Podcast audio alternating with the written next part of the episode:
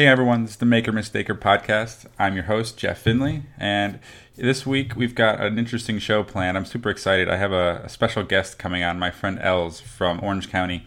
She's an amazing woman that I've met uh, last winter through this spiritual group called Embody You, and we've been talking ever since. And she's just someone who who inspires me on a on a regular basis with her knowledge and her wisdom that she shares. She's got a blog called livingdiscernment.org, and you can head over there to see some of her recent postings, but one of them really caught my attention, and it was called "What Will You Create?"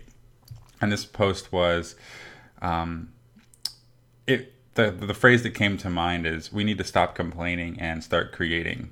Okay, so like there's a lot of focus on the bad stuff that's happening in the world and how powerless we are, and you know like you know the government is this and the money system is that and the evil corporate elite you know corporations are this and we there's a lot of complaining that's done especially if you see people piling on on social media and stuff like that. But what are you doing about it? You know what can we do about it? What's you know sometimes you feel powerless if you feel like you want to change the world or change the situation but you're just one person so what can you do? So she had a really interesting uh, post about that. But before i bring her on the show i just want to give you a couple quick updates on what happened with me this week. So last time we talked was the I was finishing up my road trip. I was at the Monroe Institute doing out of body travel and all, and all that fun, crazy stuff. But this time, I'm finally back home in Ohio, stuck at my parents' house now, living here, getting settled in. And I have to admit, I'm kind of bored. I'm kind of like jonesing to go back out on the road. I want to visit other cities. I want to travel again. Um, but I have to do a couple things here in town, here in Cleveland.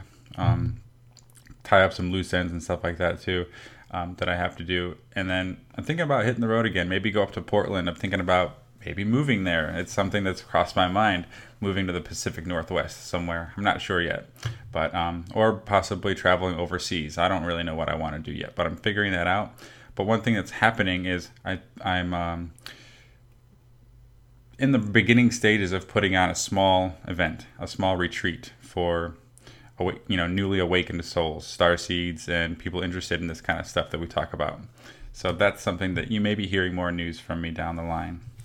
Um, let's see. Let me check my notes. Is there anything else that I've got that I want to share with you before I bring her on? Um, no, that's it. Let's just cut to the chase. Let's bring her on. So, Elz, you're on the line here, and um, welcome to the Maker Mistaker podcast. Thank you, Jeff. I'm delighted to be here. Cool. I've wanted to bring you on for a long time now, and it's just your your new post was was so powerful. I mean, the latest ones that you've done are getting more and more powerful as I read them. But um, but bef- so before we get to the post, like tell our listeners a little bit about where you come from. You described yourself as a recovering new ager. I thought that was pretty funny. I can just see in a few years we're going to have you know meetings. I'm Hi, I'm Elz. I'm a recovering New Ager. I've, you know, been so long since my last, uh, since my, since my last presentation. Anyway, um, I, I say that, I say that in jest, but, um, but there's a lot of truth to, to it in, in terms of really coming home to ourselves. Um, there's hmm. a lot of living that's done all along the line. We're peeling the onion, and New Age was just one stage. It's not the it's not the end. It's not the end. So yeah. moving through that, um, what I employed was discernment. Where where could I find me in this in in the whole scheme of things? Um, I started writing the blog just this last year to share what I'd learned after going through an, um, a lengthy process of what what I first thought was a depression after compounded losses um, that fell into grief and past a dark night of the soul and an existential crisis and onto a full-on deconstruction of all my beliefs. Wow. And where where was I in that scenario? Where was me, my my essence? And discernment really was vital to finding that deeper truth. So we talk about truth, my truth, your truth, their truth, who's got the truth. Mm-hmm. And it's it's layers. We all have the truth. It's just where we're standing right now in our perspective, um, and knowing that we can go deeper. We can go deeper with that within ourselves. It's not within a belief system. It's not within anyone else's construct. We can join those constructs to support us in um, in our experience in that unfolding, but that it's it's still a framework. It's still something that's external to us. So what I'm talking about is a process of coming inward and finding that centeredness. So that's how we met. Wow. Yeah. I mean, gosh, you covered so much there. I mean, I've known about your deconstruction. You've told me about this and and the dark night of the soul. I mean, I I had a similar depression, you know, and that's how I got to where I'm at. You know, when I started questioning what I'm doing with my life and why don't I why I'm not why I'm not happy with with what I thought I was happy with. You know, why am I falling out of resonance with what I once loved? And for you know, fortunately for me, I never had too much investment in any sort of belief system to deconstruct. You know, I mean, I, I can understand if someone's part of a religion and they've got all of these uh, beliefs that they're really holding dearly, and then things don't start, their life starts to shift, and those don't make sense to them anymore. But it's really hard to get rid of them. So that's like this shedding of the everything that's not you, mm-hmm. um, and that's what I really loved. I just wrote an email to uh, um, a blog reader of mine who talked about self improvement and talked about you know feeling like a failure and all this kind of stuff, and it just really reminded me of this whole idea of self improvement is really more like self actualization or mm-hmm. you know being who your true self, mm-hmm. getting rid of everything that's false, and and that's what's happening like with the planet, right? We hear that all the time so that, that we're ushering in this new new age, for lack of a better word. No. Um, but yeah, so tell me more about this idea of your core self. Um, well, I think you hit the nail on the head there with the with the authenticity. So it's coming back to to our essential self, our essential nature. We each have one. We know it. That's what we're seeking. We seek a connection through other people. We seek a connection through organizations, through religion, through spiritual practices. And really, what we're seeking is that connection with that essence of ourself that we, most of us, were never allowed to develop. We were culturalized by our parents, our religion, our school system and every little step along the way, most often took us into that place of cultural safety where we were acceptable and and also we were worker bees.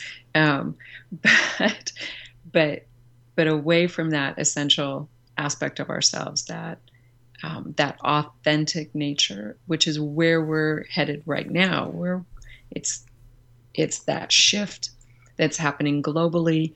That's beginning with us. so global shift doesn't happen without our participation, right? I mean, mm-hmm. whether we're participating or not, we're still participating. So whether we're going to be conscious or not is going to be a choice of where our our planetary shift goes. Yeah. So the authenticity is important in in driving that um, that impulse, that intention of self improvement. That's our goal. Um, yeah. Now, a lot of people get into religion because they're trying to find God.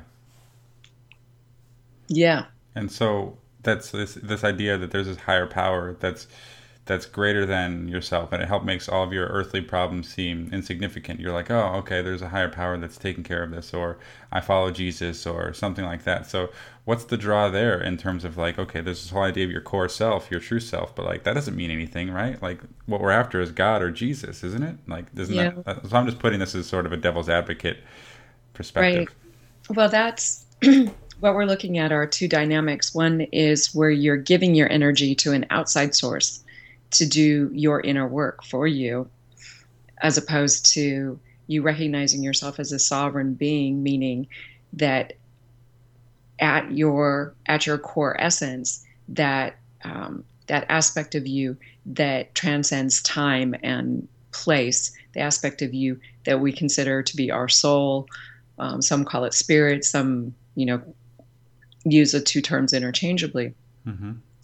But that untouchable aspect of ourselves is really our sovereign nature that cannot be overridden. We cannot give that aspect of us away. It is, we give our power away, but we can't give that aspect of us away. That is ours. When we reclaim the power of that, then we become more coalesced. We pull ourselves together in a sense. Every time we give our power away to another authority, we're fracturing ourselves so that our energies are scattered and we don't find ourselves as effective as we want in life. We wonder why things aren't working well, look how many places you have your energy invested and how many people you're trying to please. In other words, whether it's God, whether it's a spouse, whether it's a parent, coworkers, your boss, um, your social group that you want to be accepted to, you're giving your power away in each one of those avenues and not maintaining that centeredness in yourself and that core. So, um, that's the way I see it. You're either self empowered or you're other empowered or disempowered, as it were.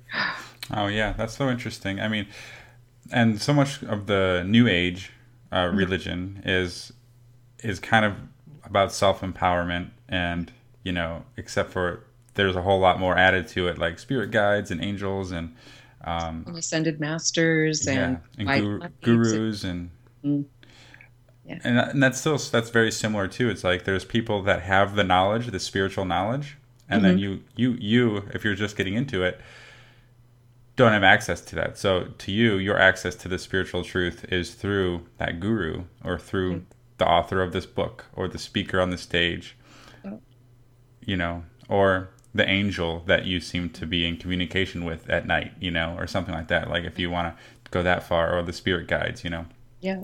That and that's still an intermediary. That's still an intermediary, like the like a priest in the Catholic Church. He's an intermediary to to God. So we still have to. In I'm not saying not to use these avenues. I'm saying be aware that they are avenues. Look at them for what they are. They're intermediaries between you and really yourself.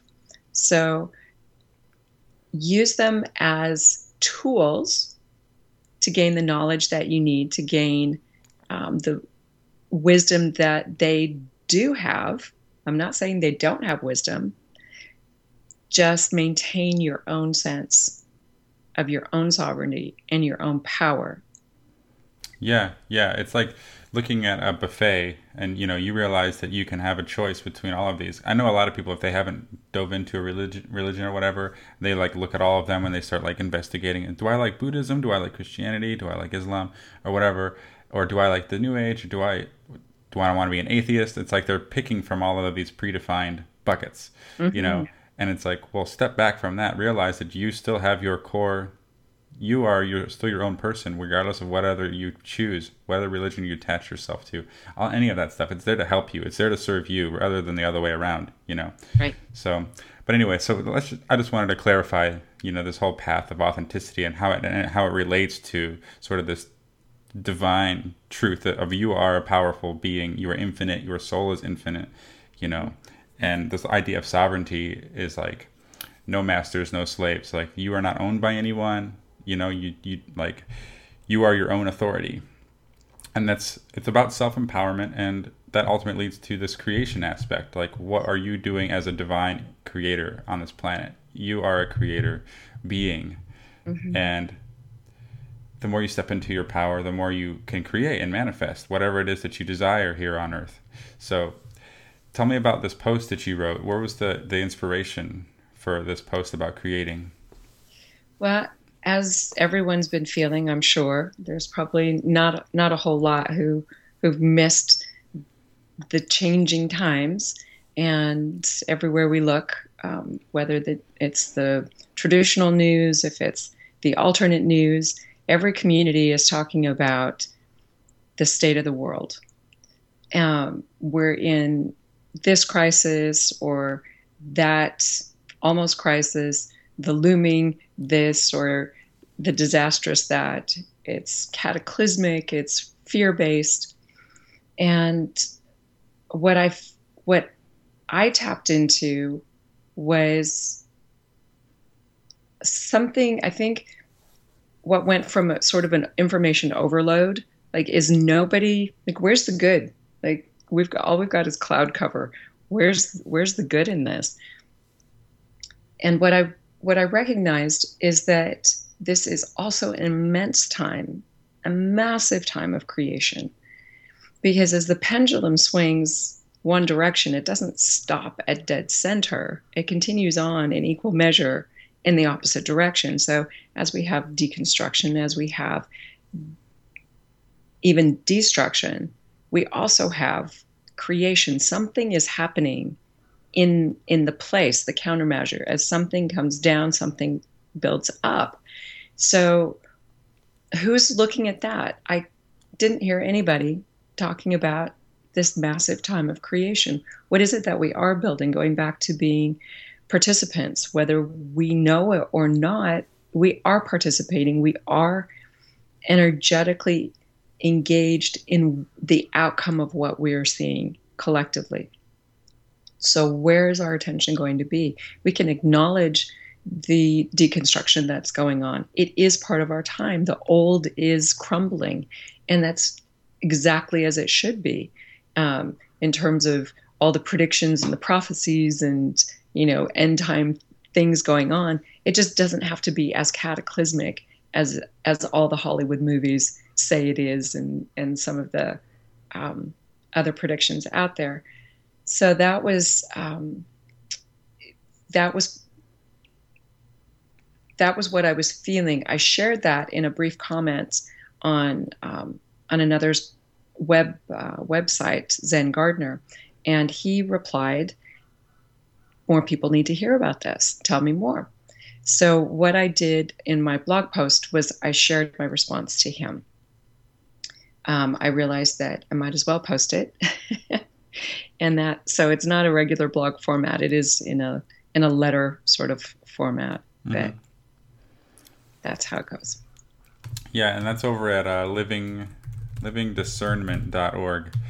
If and the the link I'll have that in the show notes as well. Um, so can you summarize the your response? What did you write? Absolutely. So the the aspect of um, recognizing what I just said with a with a deconstruction, and then recognizing that we have this opportunity for conscious creation. This isn't about manifesting. This isn't the new age um, law of attraction. This is a different. We're we're moving now into a different type of co-creative experience. You and I are creating this this um, event right now. So we're all participatory um, in just in our daily lives. How are we approaching? How are we approaching that life? Is something that the New Age has has talked a great deal about. So I don't, you know, I think everybody's probably pretty familiar with this law of attraction thing. The way it differs, what I'm seeing right now in in this creative process, is that this is more an invitation an invitation to what our really is our heart's desire, not our ego's desire, but this reconnection with our essential self, this authentic, authentic self. We connect with our heart and our desires. I feel that our desires are something of a, a dowsing rod to our truth. What lights you up? That word desire has been, I think, kind of taken from us to mean something bad, like we desire something that we shouldn't have.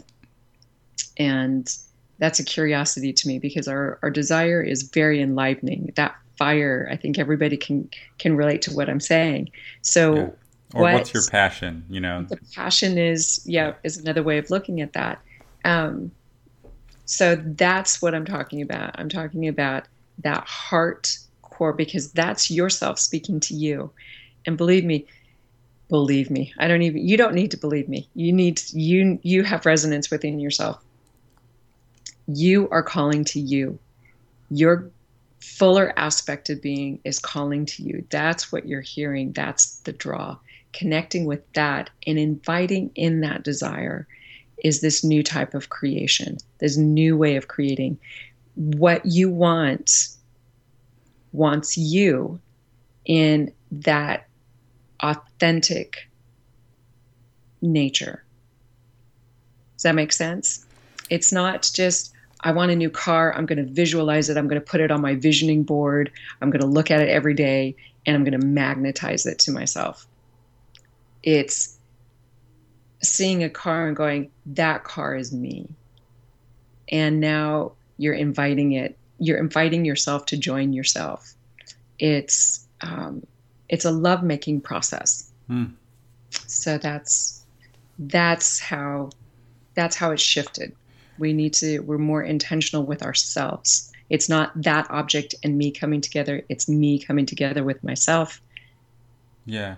Yeah, because it's like your desires change the more in alignment to your truth you are. I mean, like if you're really out of alignment and you might be looking at your desires, your desires are if you're coming from your ego perspective, you know, your your desires are going to be like, well, I want this car, I want more money, I want the I want to have a beautiful, you know, relationship.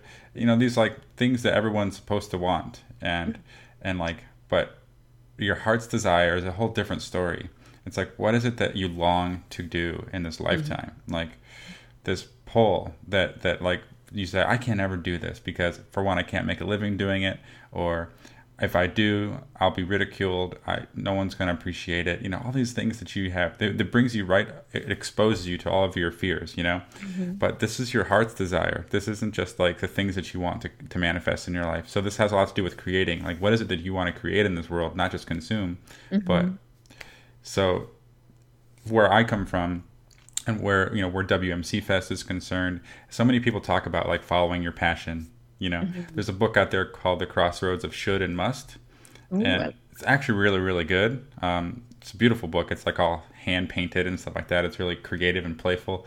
But she talks about that the feeling of must, like I must do this at all costs, and it's and then there's the whole should. Well, maybe I shouldn't. Maybe I should do this because it's going to be more financially stable. So it's like logical and rational and and safe. And then the must is alive and fire and passion, you know? So mm-hmm. that's the balance, okay? So the heart's desire is what we're talking about here. So how does that relate to creating and what what will you create? Well, the um, the should and the must are very much part of of our acculturalization. That's what we were introduced to from our families and um, and education through religion, of course, um, all of all of the things that again keep us safe within within the society, um, safe supposedly within being able to to meet our basic needs, and then also, as I mentioned earlier, you know, just being good worker bees, so we don't we we don't deviate from from um, yeah. from the program.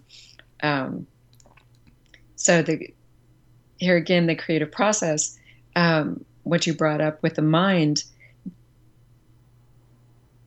is, I'm not. Um, I guess what I what I should what I should say along with the heart.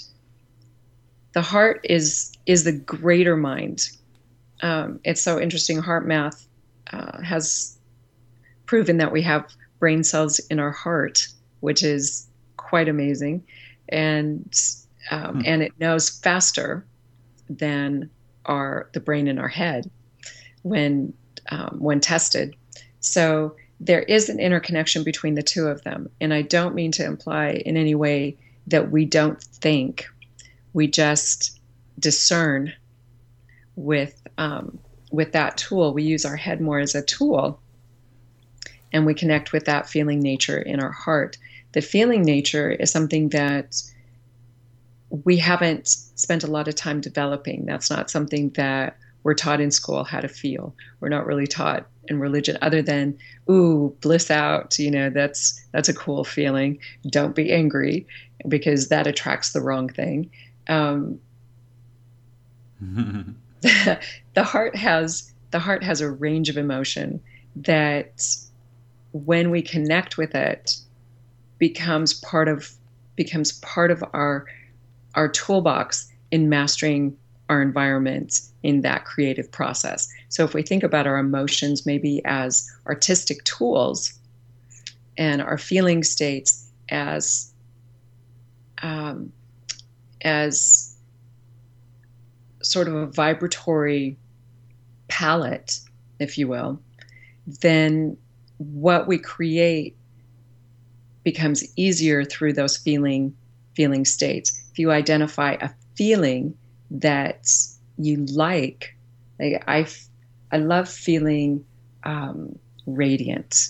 That's such a wonderful word for me. Radiant is just it invokes like sunshine and I don't know, just more than happiness. Radiance is is just a lovely feeling state for me. So what mm-hmm. can I do to feel radiant?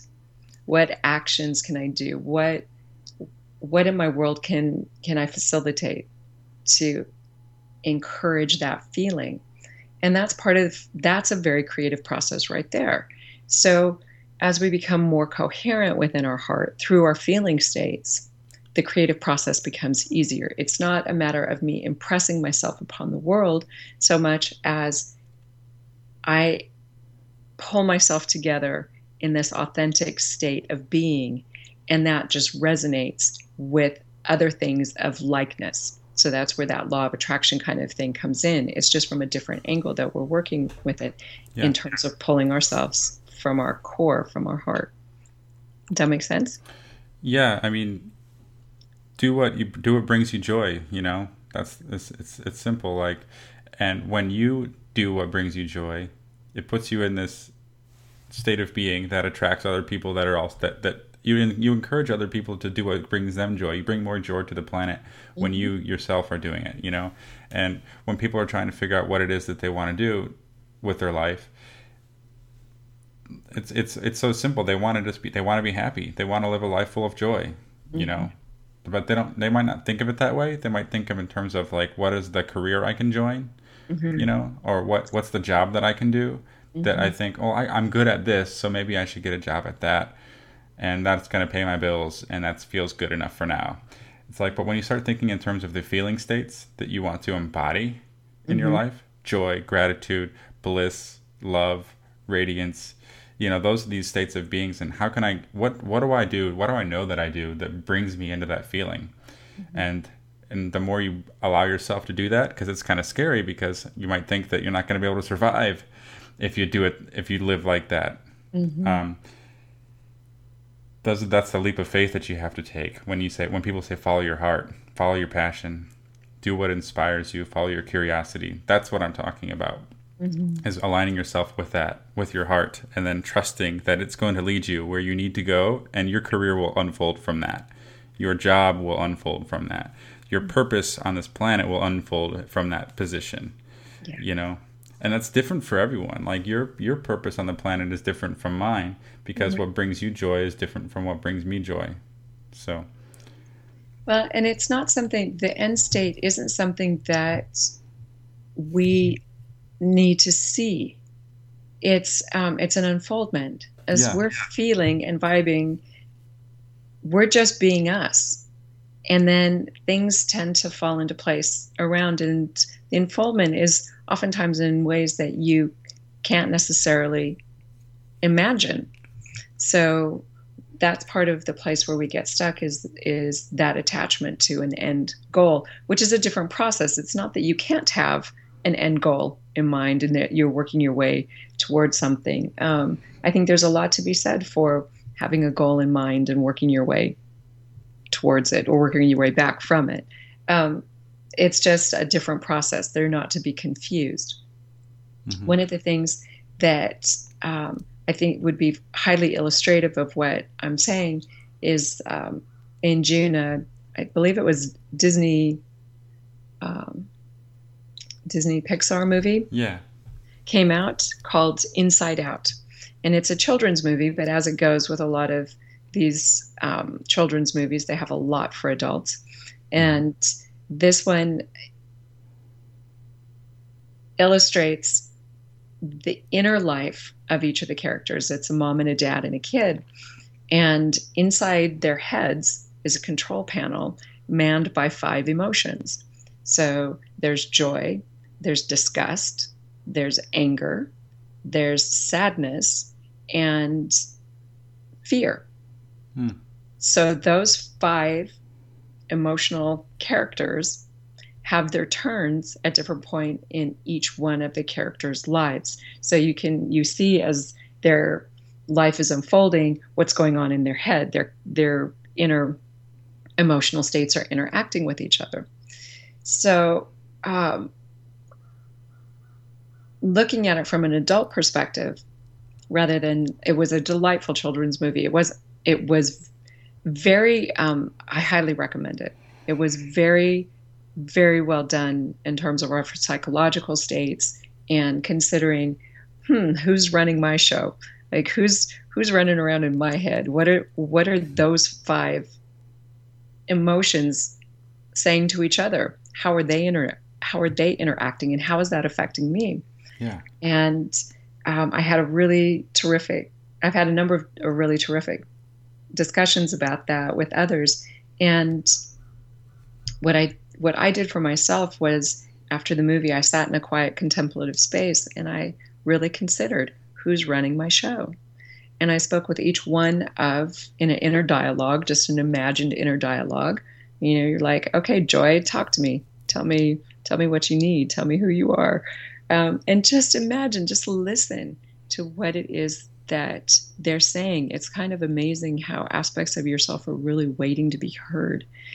Oh, totally. And um, yeah, so you know, one of one of my aspects had been overworked and went to take a hot bath, and another got to go to the beach to decompress, and um, and I realigned I realigned my group, and it was the shift was amazing. It was it was mm. amazing, and I felt more connected with my emotional states, um, and that's that's an avenue that I I feel very strongly is is going to help us with this creative process. Yeah, I think that's beautiful. I mean, because then you you can look at your mind of like, oh, fear has been running the show a lot, you know, and then you can talk to it, and then not like you have to get rid of fear or like make it bad, but you like have respect for it, and if you treat it like a little being, like in your imagination, which I think is so cute and adorable, um, it's like, you know, you've been running the show for too long. Like, I know you're tired why don't yeah. you take take a rest? And like, Joy, what have you been doing? And Joy's probably like, I can't get a word in edgewise. Fear is like dominating everything. exactly. and and then Joy's like, thank you for for just coming to me and paying attention to me. So many times when I do like that inner work like that, I just get this feeling of like, thank you for paying attention to me. Mm-hmm. It's like that's all I want is just to be noticed. It's yeah. so interesting. These parts of yourself, literally, just want to be noticed and acknowledged. So, I've had that same experience. It's so true. I really want to see that movie now. Please do. Please do. And then let's talk about it. yeah. Okay. So I we did this podcast yesterday, but we mm-hmm. lost we lost uh we lost everything because in the middle of us talking about the infamous they, my computer froze and I lost the entire recording. That sucked. So we're doing this again. Um, so in your post, you talk about the imposition or they or like, and, and remember last podcast or yesterday you were talking about the education system and how it sort of it doesn't doesn't like teach you how to follow your joy. Right. You know, it doesn't teach you th- about that stuff. It teaches you how to like memorize stuff and be a good worker bee and be compliant. So mm-hmm. can you go into that? I want I want to make sure we bring that in. Okay. Well, um, I talk about the imposition as a as a term that's kind of an umbrella um, that covers everything that impedes us from being who we are. Now, um, I'm going to say this. Uh, I'm sure everybody will be familiar with this phrase of being spiritual beings having a human experience, and so that it's that that essential nature that that they're covering up that they they they the imposition are covering up or wanting to um, or wanting us not to express uh, and going back again to to from birth from the acculturalization process um, what's acceptable and what isn't in our in our family's culture, in our community's culture, and then we we hit the school system, and religion comes before that. Oftentimes, if it's going to, it's oftentimes um, earlier than the education system.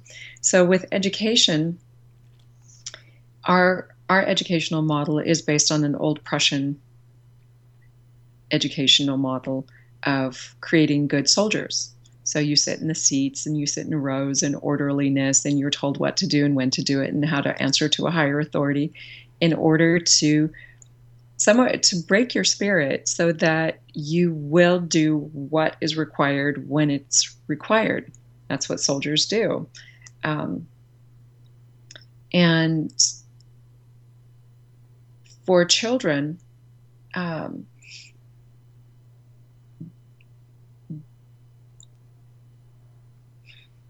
the traditional model goes back even further into the 16th century. Um, the notion that children are blank slates was introduced by the French philosopher Jean-Jacques Rousseau. Mm. In Latin, it's called tabula rasa. Maybe some some of you have heard of that term. Yeah. So it's just treating the child as if they're a blank slate. They're they're empty little beings that you want to stuff with what you think they need to be stuffed with for your agenda, not for their development, but for them to grow up to be the worker bees, the people that the elites, the people that the authoritarians need to function in their structure, their construct, mm-hmm. whatever. So, if you're um, if you're the leader, if you're the head, you're the authority. You want the greater masses to be compliant.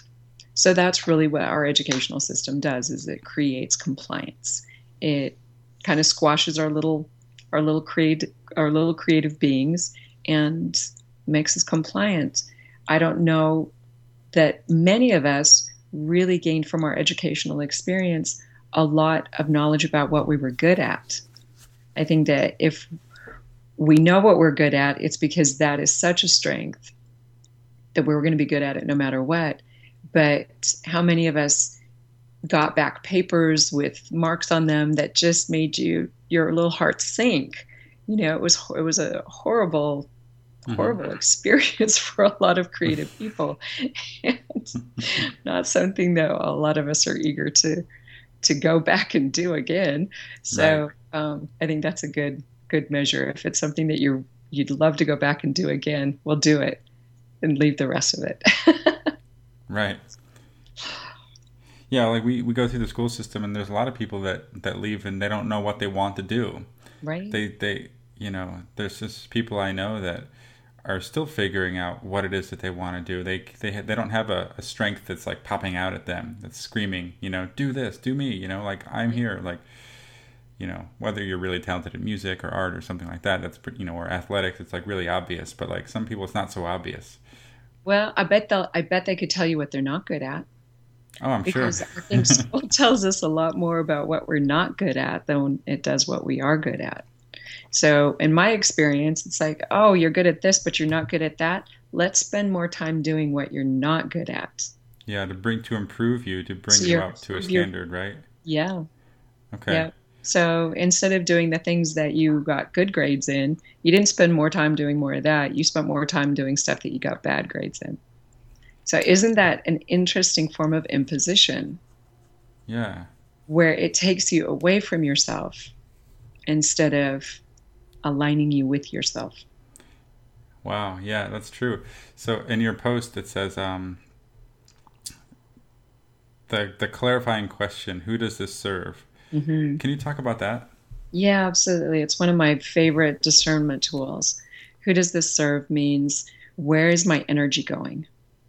So at any point in time, as I'm interacting with the world um, and I'm making my choices, where is my my energy is the real currency that I have. And I love the play on words, energy and currency, current, you know, circuits, um, electro- electric circuits are currents of energy going around and around. So, who am I exchanging energy with, and where is my energy ultimately being used. So, um, if we can go back to this to the school model, who does it serve that I spent more time doing things that I wasn't good at versus the things that I was good at? So it would serve me to spend more time doing the things that I'm good at. So who does it serve for me to do the spend more of my time doing the things that I'm bad at? Well, there it serves that compliant good citizen model so that the authorities can stay in control and I don't develop enough of myself to question that system. Yeah. In terms of religion, if I'm investing my energy in in worship, then the beings that I'm worshiping are being served by my energy. Is that serving me? Is that is that developing that core sense of myself and my inner authority, or am I giving that away? Um, another example in the New Age, you know, we we listen to channels, we go to our guides, we um, pray to angels or ask for ascended masters. Who is that serving? Again, is that building your inner core power? Are you coalescing within yourself or are you fragmenting off? So it's just what you're doing is upholding what is. When you're giving your power away, you're upholding what is rather than transitioning into into Charles Eisenstein's. Uh, I know you're a fan of Charles Eisenstein. Oh yeah. Uh, he's got a wonderfully titled, long, longly titled book, "The More Beautiful World We Know Is Possible." So really, that's what that's where we go. That's what we invest in that more beautiful world when we invest in ourselves. When we choose to serve ourselves with our own energy. Now, this can be confused with being selfish. Like mm-hmm. so many people are self-serving, right? So okay. but they're not doing the world any favors by focusing on themselves. Right, good point. So what's the difference? Um, well, first of all, um, in terms of the word serve, I've come to shift the the basic, the fundamental impulse behind that word into contribute. There's a differentiation between serving and contributing. Am I serving you is a binary exchange. It's like there's a giver and a and a taker. Oftentimes, sometimes it's a receiver, but um, but oftentimes it's just a, a, give and take sort of thing in in serving. So um, you go to a restaurant and your server brings you the food that you've ordered. Um, I like the terms serve order. Like it's very authoritative, isn't it? It's very authoritative. Yes. Um, contribute now, I think, is the direction that we're going. We're contributing yeah. our energy in an organic way to to um, to to our community, to those that we choose to invest in. Not we're choosing if we choose to invest in the structure that is, then at least choose it. Don't be taken from. Don't be unconscious of your contribution because you are. You're here, you're part of it. So at least be conscious of where your energy is flowing. If you like what's going on, then stay with it. You're contributing now instead of being of service. You're being, you know, you're the serving aspect of a servant master relationship. So instead of being the the servant of the state or any other authoritative um, individual or yeah. collective, um, you're contributing to the community that you want to see that more beautiful world. Um, so the selfishness aspect is an ego I think it's really sometimes selfishness. I think is just the the ego really needing that acknowledgement. My needs aren't being met, so I have to grab them in a very de- demanding way. Mm-hmm. Um, and this isn't this isn't that, of course. Um, that's not heart centered. That's very fear based. That's we can feel that in our heads, the the selfishness, whereas the serving of ourselves, we're contributing to our own bank accounts in a way, as we're reclaiming that energy from authority from that authority. Yeah, I think that it's it's easy to get confused, but I think the listener, you know, those listening out there, you intuitively know what we're talking about here. But a lot of time, you know, I just want to clarify that when we focus on ourselves, we're not being selfish. I think that that's a different thing. If we're like focusing on hoarding resources for ourselves because we're scared of things, we have a scarcity mindset, and we want to prevent other people from having things and so like we want to be in power because you know we focus on ourselves so we want to give as much resources to ourselves and as much power to ourselves there are people that abuse that that power. I think it's coming from a fear-based mentality. So you can focus on yourself with a fear-based mentality that everyone's out to get you or you can focus on a world that's more heart-centered and love-based where you focus on yourself as if you're creating a more uh, whole self a whole uh, you know living through your heart and encouraging other people to do the same you know. It's like filling up your own cup making sure your own needs get met. The things that you desire most that you're trying to take from other people you know finding ways to to nourish yourself through through your own self-love self-care there's a whole there's a big difference from being self-centered you know and and then being like a an empowered self you know right yeah so, absolutely we contribute the the the more whole we are, the more of us we have to contribute. And I think my sense is that everybody longs to contribute. We long to contribute the gifts that we have. Our hearts ache for that. We want so much to be valued for what we came here to offer. We came with gifts, we came with talents, we came with our own beautiful imprint to share. And that contribution is so squashed too much of the time. That started in school or mm-hmm. even before. And that's that's that that's that centered, that's that self-centered place that um, that's gotten misplaced in the egoic, selfish aspect yeah. you spoke about. So when we yeah. think about contribution, I think that that really helps to align us with that sense of who can I be? What can I do to help myself contribute more, contribute more of myself mm-hmm. to to the greater to the greater good, to my community, to my family. We'd all love to do that.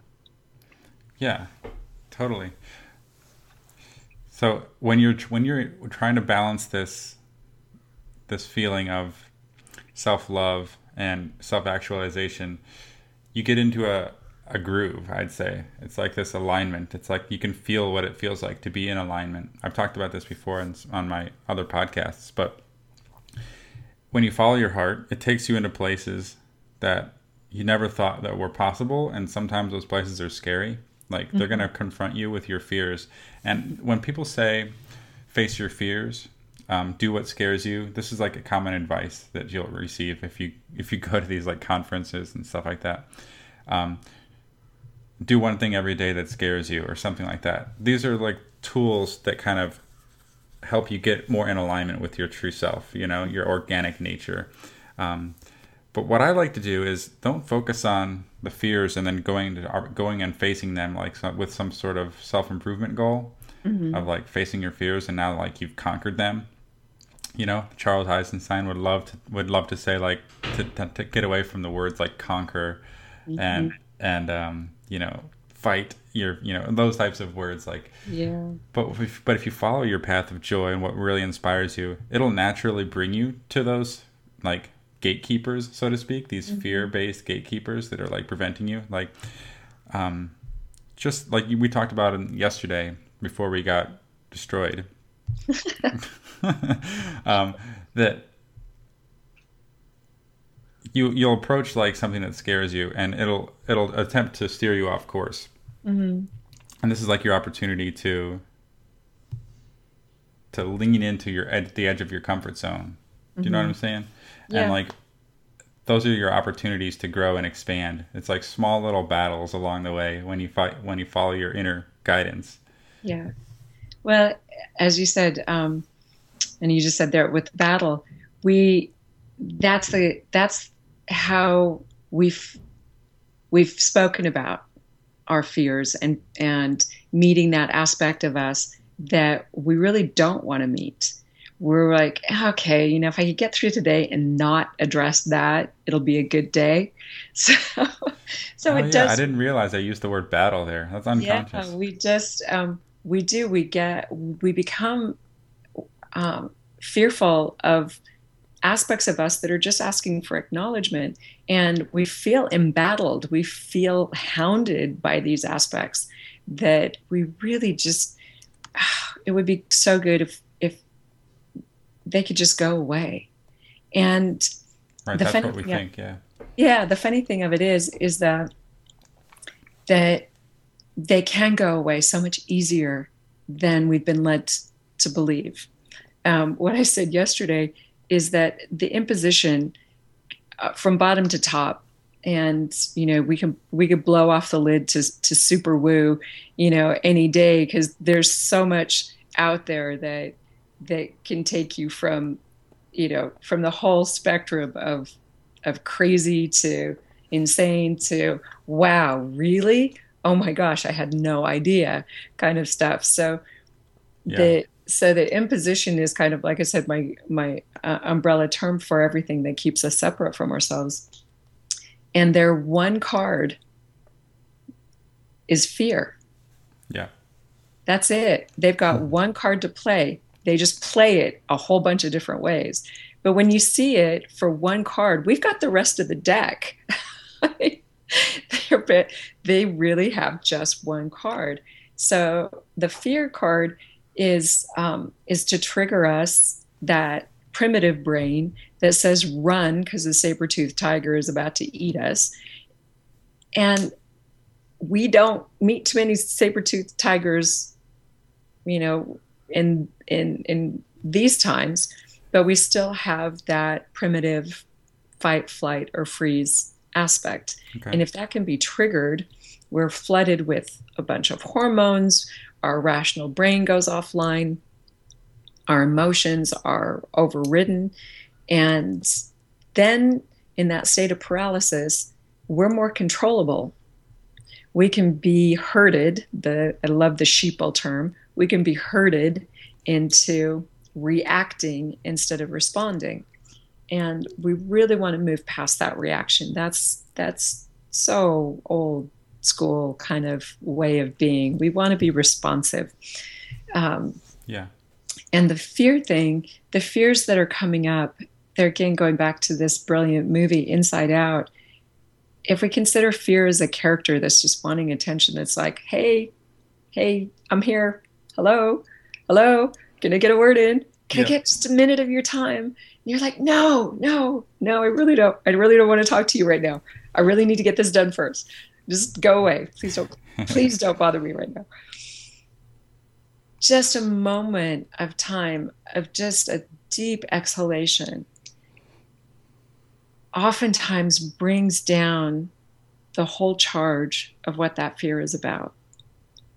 There are so many techniques. I don't, you know, I'm not a trained therapist or anything, so um, we we can talk about what things we've each employed that have been useful for us. In general, the fear, um, the fear of anything, is really a fragment of ourselves that's just waiting to come home. Just it's like knocking on the door. Can I come in?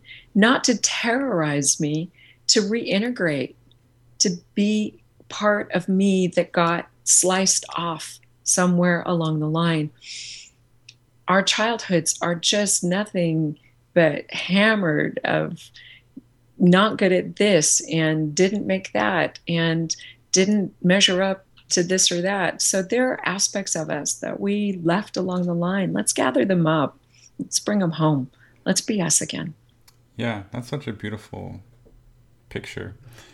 And you know, just to give an example, when we're a child and we're taught that we have to perform or act good or be a certain way to receive love, or maybe when we when we acted out, we were disciplined and we were hurt, and we decided that it was bad to do that. So we're not going to be like that anymore. So mm-hmm. we kind of shut off mm-hmm. a part of mm-hmm. ourselves. Like, say, for example, you are upset and you're angry, and your your parents tell you that that's, you know, you you're not going to be angry at me. You know, like I'm going to be. You're not going to let. You're not going to control me. They're going to like.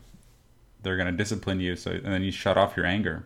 Mm-hmm. You learn mm-hmm. that it's not okay to be angry, and so you so you shut off this natural part of yourself, mm-hmm. and then you grow up as an adult with this idea that it's proper and polite to be nice and to not be angry at people and this and then you start to become you start to attract anger in your external world for you to deal with and yeah. you'll so you'll you'll be confronted with angry people that scare the hell out of you mm-hmm. and it's because you've shut down this part of yourself that you're not letting speak you know inside you this anger part part of yourself for example and it's and that's why angry people scare you and because you haven't actually owned your own anger mm-hmm. you haven't appreciated your own anger and loved it and that's something i've had to work with with myself i've been bullied and and i've run away from fights and i've been scared of facing and I, I it takes a lot to get me angry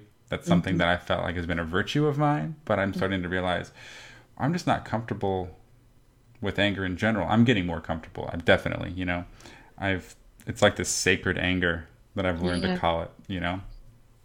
Anyway. I, yeah, I I I had um, I had something of a similar experience in that um, expressions of anger were not allowed in my youth. That just that that was the realm of adults. Adults got to be angry, but the kids didn't. I mean, when we were by ourselves, of course, we were all all about all of the emotions. But um, but you learn to be somebody else in front of your parents. You learn to be more compliant, right?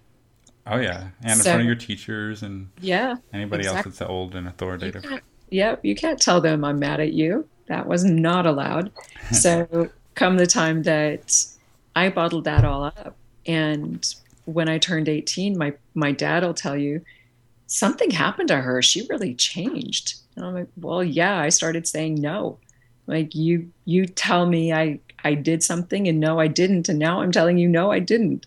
It really, I, I waited until I was legally an, uh, an adult, not emotionally, of course, but legally, um, before standing up and saying no. And then it, it tipped to the other, you know, it tipped to the other extreme. Then I had a lot of anger to get out. And it wasn't always pretty. I had a hair trigger. Um, yeah temper there for a while. And then I came to realize that actually that wasn't mine, that I had taken on my father's temper, that I was imitating him mm. in getting mine out. So then it was an exercise of, hmm, that really isn't me. And then that balance, that balance arrived. So I don't recommend going my route you know that was just how that was my how my process played out as a as a kid just having being so bottled up i erupted but anger itself um, my more recent experience with it in in the deconstruction um, i i didn't i didn't connect with my anger for a really long time and i actually wondered why am i not angry about some of these things that transpired where is my anger, by the way? And it took a while. It took a while for my anger to arrive. And then what it arrived at was righteous indignation. Yeah. Which I feel is a really healthy emotion because mm-hmm. it draws our boundaries. It's like, no, you may not do that to me. Absolutely not. Uh uh-uh. uh No, uh uh uh, no, uh, no, no, no. And that's okay. That's really, I think, a very healthy place. And that's how anger helps us. That's the positive side of anger. Anger has a fire that kind of lights us up and really can be a very clarifying emotion. Oh, yeah. When we're angry, we really know what we want, what we don't want in the moment. Yeah, it's it's a beautiful thing when you combine anger and love. Like mm-hmm. any any of those bad emotions, when combined with love, turn into the the sacred version of it. It's like the the the beautiful version of it. You know. Yeah. So I want to shift gears a little bit. So you've got a, an amazing phrase on your website called "It's go until it's no." Yeah. What's that mean?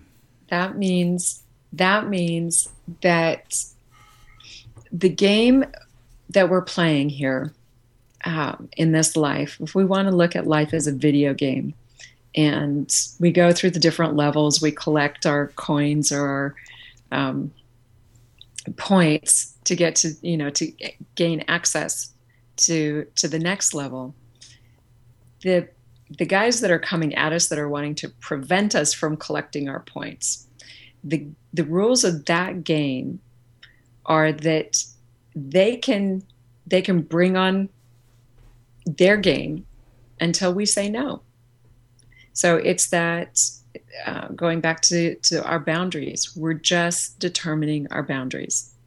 So if we want to look at life, everything that we've been through, all the rules that that we operate within, those rules are operational until we say, I don't agree. My parents brought, um, brought my siblings and I up with a great adage, and that is silence implies consent. Meaning, if you don't agree with what's going on around you and remain silent, nobody knows that you don't agree. And your consent is implied until you stand up and say no, the rules apply. The rules apply until you say no. So it's go till it's no. It's hmm. everything. Everything's on the table. Everything is is coming at coming your way until you say no. You define your boundaries.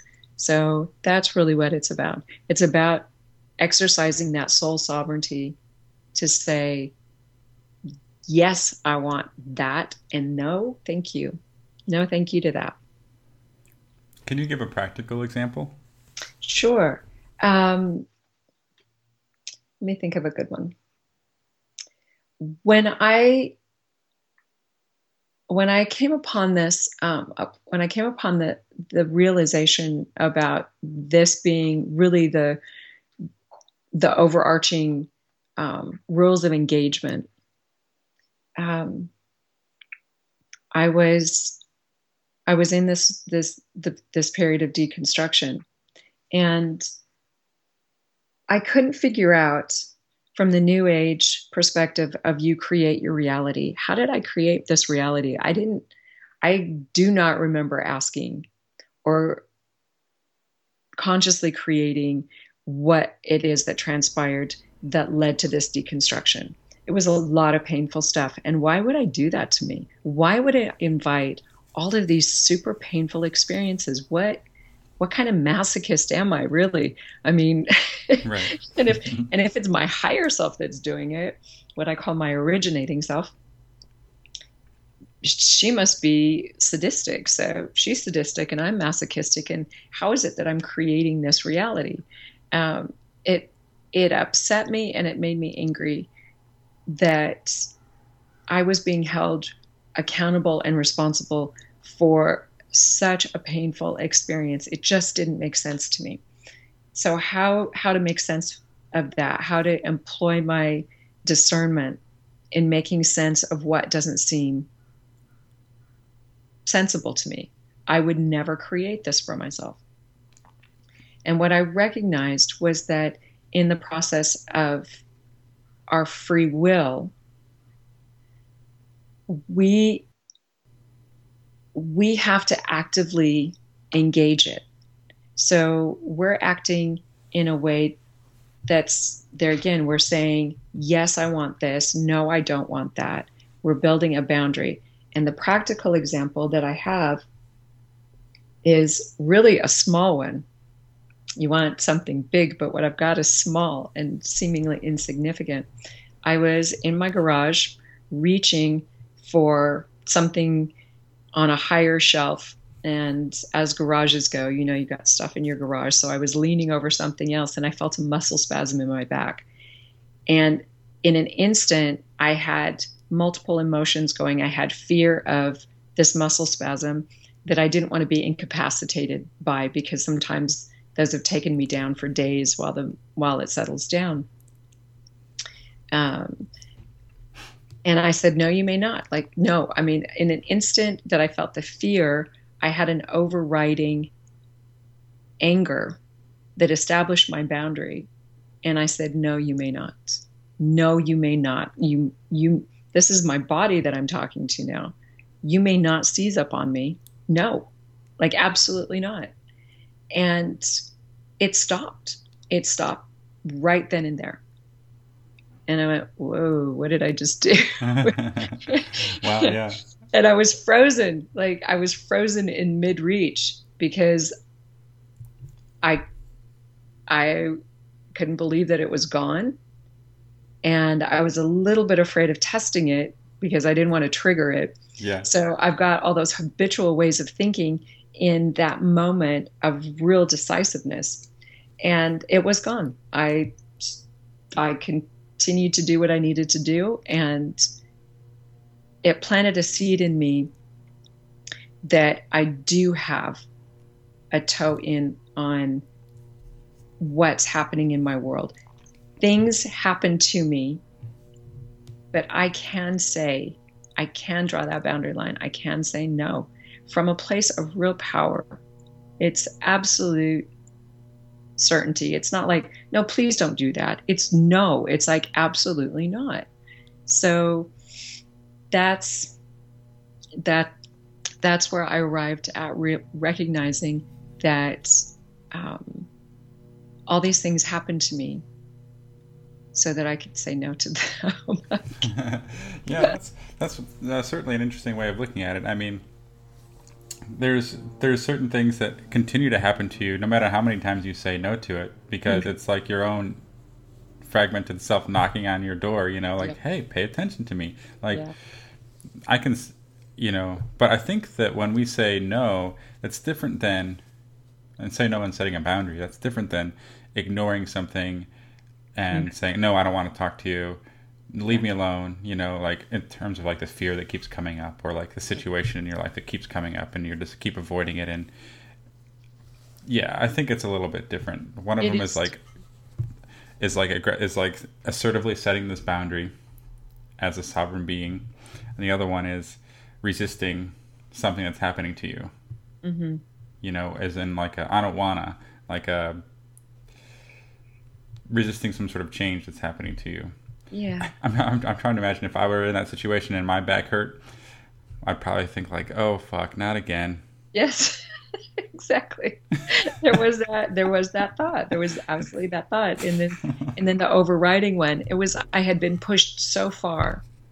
I had been pushed so far to the edge of my tolerance that I reached. I reached that. I reached that place of enough. Like enough already. I'm mm. done with this and and the thing that I want to say about in agreement with you about the no to the fear, the no to those aspects of our fragmented self is you can't say no to them because it's you. What you're saying no to is you. And you can't really say no to yourself because that soul aspect of you is is whole. It's in the human experience that we get fractured and part of the game is pulling ourselves together. So it will keep coming back up. And to look at it in terms of, okay, if if you are a fragment of me, if you're a frag fractured aspect of me, then okay, well, tell me what tell me what you want me to hear. Um, I'll tell you an example of, of that. Um, after this in June, um, seeing this movie and and going through that exercise of of talking with those inner aspects, those feeling states. I was in contemplation. I was considering um, considering a, a problem that that um, that I wanted some insight into. And my mind kept interrupting. It's like that meditative thing where you know your mind's so active and meditation is just to observe your mind really. Um, contemplation inner work is for um, listening. So my mind kept jumping in. I'm like okay thank you for thank you for whatever thought that was. I'll get to that in a minute. I really want to stay focused on on this problem. And it kept it popped in popped in popped in. And i'm like okay fine. Okay this time i'm going to set this problem aside mind. Hello little mind being. What what what is it what is it that you want? Uh, what is it that, that you need right now? And in a receptive state of course. What i heard was acknowledgement. And i went whoa that's it? You just want to be acknowledged? And even now my heart kind of um, is racing a bit because it was it was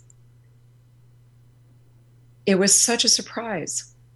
I would never in all the in all the monkey mind chatter that goes on for my mind to say I want acknowledgement like oh my goodness wow. and and what I recognized in that moment was how much my mind works on my behalf how much data it processes in an in a world with data overload right now. How how much it's assaulted on a daily basis with with the imposition from advertisements. I mean we are on ads all the time even youtube now. You know we can't get away from ads. Advertising is everywhere. It is an imposition. It is a big imposition on our time which is our you know our one valuable universal resource mm-hmm.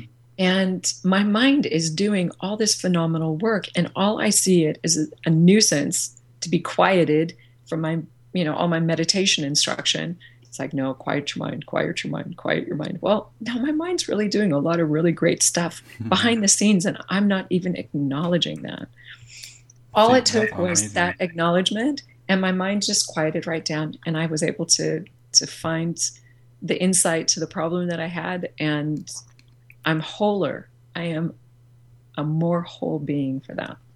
You know, and what's I find the most amazing about that is you came to that realization yourself. Yeah. You didn't have to read that in a book for some no. technique. No. No one told you this is what you should do. Right.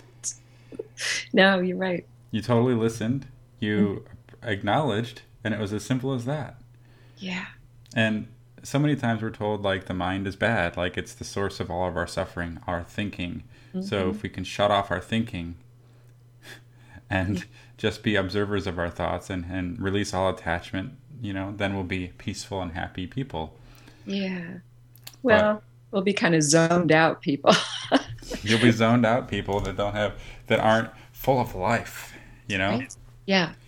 No, we're we're um we, we tend to be head beings. Everything's happening in the head space. We've got all of our senses, our sight, our smell, our touch, and I'm well, touch, but taste. Yeah. Yeah. And uh, and our hearing. So we tend to be head beings, and it's really good to refocus and to understand that we've got more to us than you know than what's just above the neck. Um, and a lot of the New Age talks about love, and they talk about the heart chakra, but really what they're doing is they're continuing to bring energy up into the head, into the third eye, into the sar- uh, Sahasrara, the crown chakra, and yeah. and even above that. So the energy is constantly moving up. When really to embody, embody, we need to be bringing the energy into our bodies. We need we need our energy inside of us to be the light beings that we are. We are light beings. We emit light, our cellular division, all the cellular expressions that's that are going on within us emit light. So we don't need light from other sources. We don't need to bring light in through the top of our heads. We don't we don't need any of that. The head is is our servant. It's not our master. but it mm-hmm. is a really, really magnificent contributor to a whole. Oh yeah, that's that's so beautifully said. I'm not sure where to go after that. I think that I think that I feel like the energy is winding up. Like that's a good way to end it yeah. for now. For now, Yeah. So, do you have any uh, last thoughts before anything you want to make sure that we missed or that we that you want to plug in real quick? well, I would, um, I would love if if everyone were to give a read to the "What do you want to create?" Yeah. post that I had, just um, just to pull everything together, and it's it's pretty concise. Um, it gives you a good, a really good grounding on the fundamentals of what we kind of went on different we went in different aspects different tangents here in this conversation but that that post is um, is a gr- really great reference point to um, Yeah. this creative process and to reclaiming our authenticity um, or pulling ourselves together. It's really a great time. It's really an awesome time. It really is an awesome time. I can't say that enough. It looks like it's full of fear and things are breaking down and it's just shedding. We're just we're just like shedding our winter taking off our winter coat for the spring. You know Yeah. it's it's really if you can feel into that do it often Cool. All right. So, um, if anyone wants to get in touch with you, how can they do that? Through your through your Um, blog, through your through website. the blog uh-huh can email me through the blog elz at livingdiscernment.org is the email address Okay. and um, yeah i'd love to hear from anybody Okay. Well, thanks. Uh, I hope to have you on the show some other time and continue this great discussion that we have. that would be fun jeff All right. Well, I'll see you next time. thanks, Elz. for having Bye. Bye.